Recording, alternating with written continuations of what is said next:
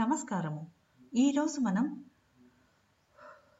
రావి చెట్టు కింద వీరభద్రుడు నారసింహుడు ఈ ఇద్దరు ఉన్నటువంటి ఒక పుణ్యక్షేత్రం గురించి తెలుసుకుందాము.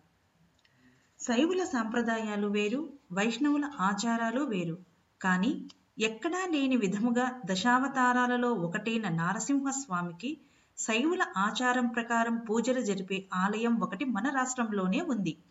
ఎన్నో విశేషాలకు ఆలవాలమైన ఈ ఆలయాన్ని ఏటా శ్రావణ మాసంలో కొన్ని లక్షల మంది దర్శించుకుంటారు. ఆ పుణ్యక్షేత్రమే ఈరన్న దేవాలయం. ఈరోజు మనం ఈ పుణ్యక్షేత్రం గురించి తెలుసుకుందాము. ఊళ్ళో పెద్ద రావి చెట్టు దాని కింద రెండు విగ్రహాలు ఒకటి వీరభద్రస్వామిది మరి ఒకటి నరసింహస్వామిది. వాటి కోసం ఓ ఆలయాన్ని నిర్మించారు. కానీ ఆ రెండు విగ్రహాలకు పైకప్పు ఉండదు.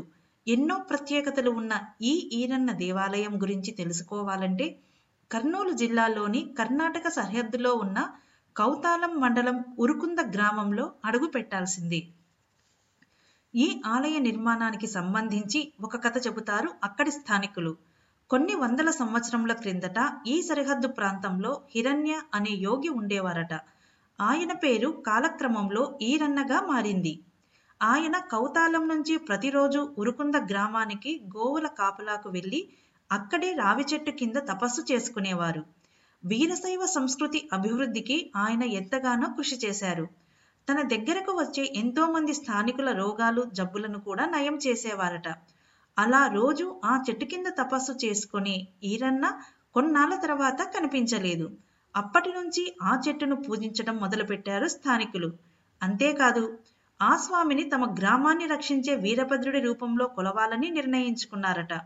అందుకోసం వీరభద్రస్వామి విగ్రహాన్ని చేసి ఆ చెట్టు కిందే ప్రతిష్ఠించారు. అదే సమయంలో తవ్వకాలలో చెట్టు కింద నరసింహస్వామి విగ్రహం లభించింది. అప్పటి నుంచి ఆ రెండు విగ్రహాలు ఒకే చోట ఉంచి శైవాచారంలో ఈరన్న స్వామిగా పూజలు నిర్వహిస్తున్నారు. రాఘవేంద్రులు దర్శించుకున్న స్వామి. ఓసారి కర్ణాటక నుంచి మంత్రాలయం వెళుతున్న రాఘవేంద్ర స్వామి పల్లకి ఉరుకుందలో అకస్మాత్తుగా ఆగిపోయింది.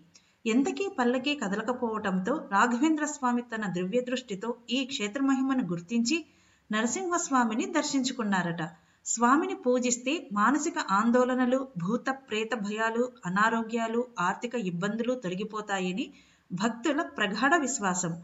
స్వామిని దర్శకి స్వామిని దర్శించుకున్న భక్తులు ఆయన గుర్తుగా మెడలో వెండి హారాన్ని ధరిస్తారు.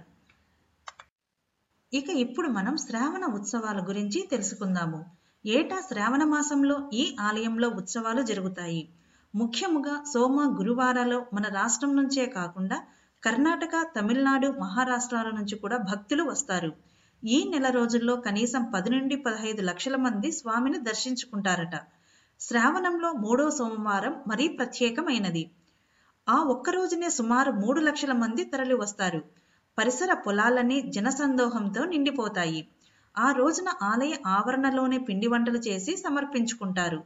శ్రావణంలో వర్షాలు విస్తారంగా ఉంటాయి. అయినా భక్తులు తడి నేలపైనే వంటలు చేస్తారు. ఆ తడి నేలపైన మంటం వండటం స్వామి మహిమగానే భావిస్తారు. ఉత్సవాలలో చివరి ఘట్టం స్వామి ఏటి యాత్ర. ఇందులో భాగంగా శ్రావణంలోని చివరి సోమవారం నాడు స్వామివారి మూల విరాటును పదహైదు కిలోమీటర్ల దూరంలో ఉండే తుంగభద్ర నదికి కాలినడకన తీసుకుని వెళతారు. నదిలో అభిషేకాల అనంతరం తిరుగు ప్రయాణంలో ప్రతి గ్రామంలో స్వామివారి పల్లకికి ఘన స్వాగతం లభిస్తుంది. ఈ రోజున పరుగు పందాలు ఎద్దుల బండ్ల పోటీలు కోలాటాలు లాంటి సంప్రదాయ ఆటలను ఈ గ్రామాలలో ఆడతారు. ఇక ఇప్పుడు అక్కడికి ఎలా చేరుకోవాలో తెలుసుకుందాము. కర్నూలు జిల్లాలోని ఆదోని లేదా ఎమ్మెగనూరు నుంచి బస్సులో ముప్పై కిలోమీటర్లు ప్రయాణిస్తే ఈరన్న ఆలయానికి చేరుకోవచ్చు. రైలు మార్గంలో కుప్పగల్ స్టేషన్లో దిగి తొమ్మిది కిలోమీటర్లు వెళితే ఉరుకుంద గ్రామం వస్తుంది. ఉత్సవాల సమయంలో వివిధ డిపోల నుంచి వందకు పైగా ప్రత్యేక బస్సు సర్వీసులు కూడా ఉంటాయి. ఈరోజు మనం రావి చెట్టు కింద వీరభద్రుడు నారసింహుడు ఉన్నటువంటి ఒక పుణ్యక్షేత్రం గురించి తెలుసుకున్నాం కదా. మరి ఒక పుణ్యక్షేత్రం గురించి వచ్చే ఎపిసోడ్లో విందాము.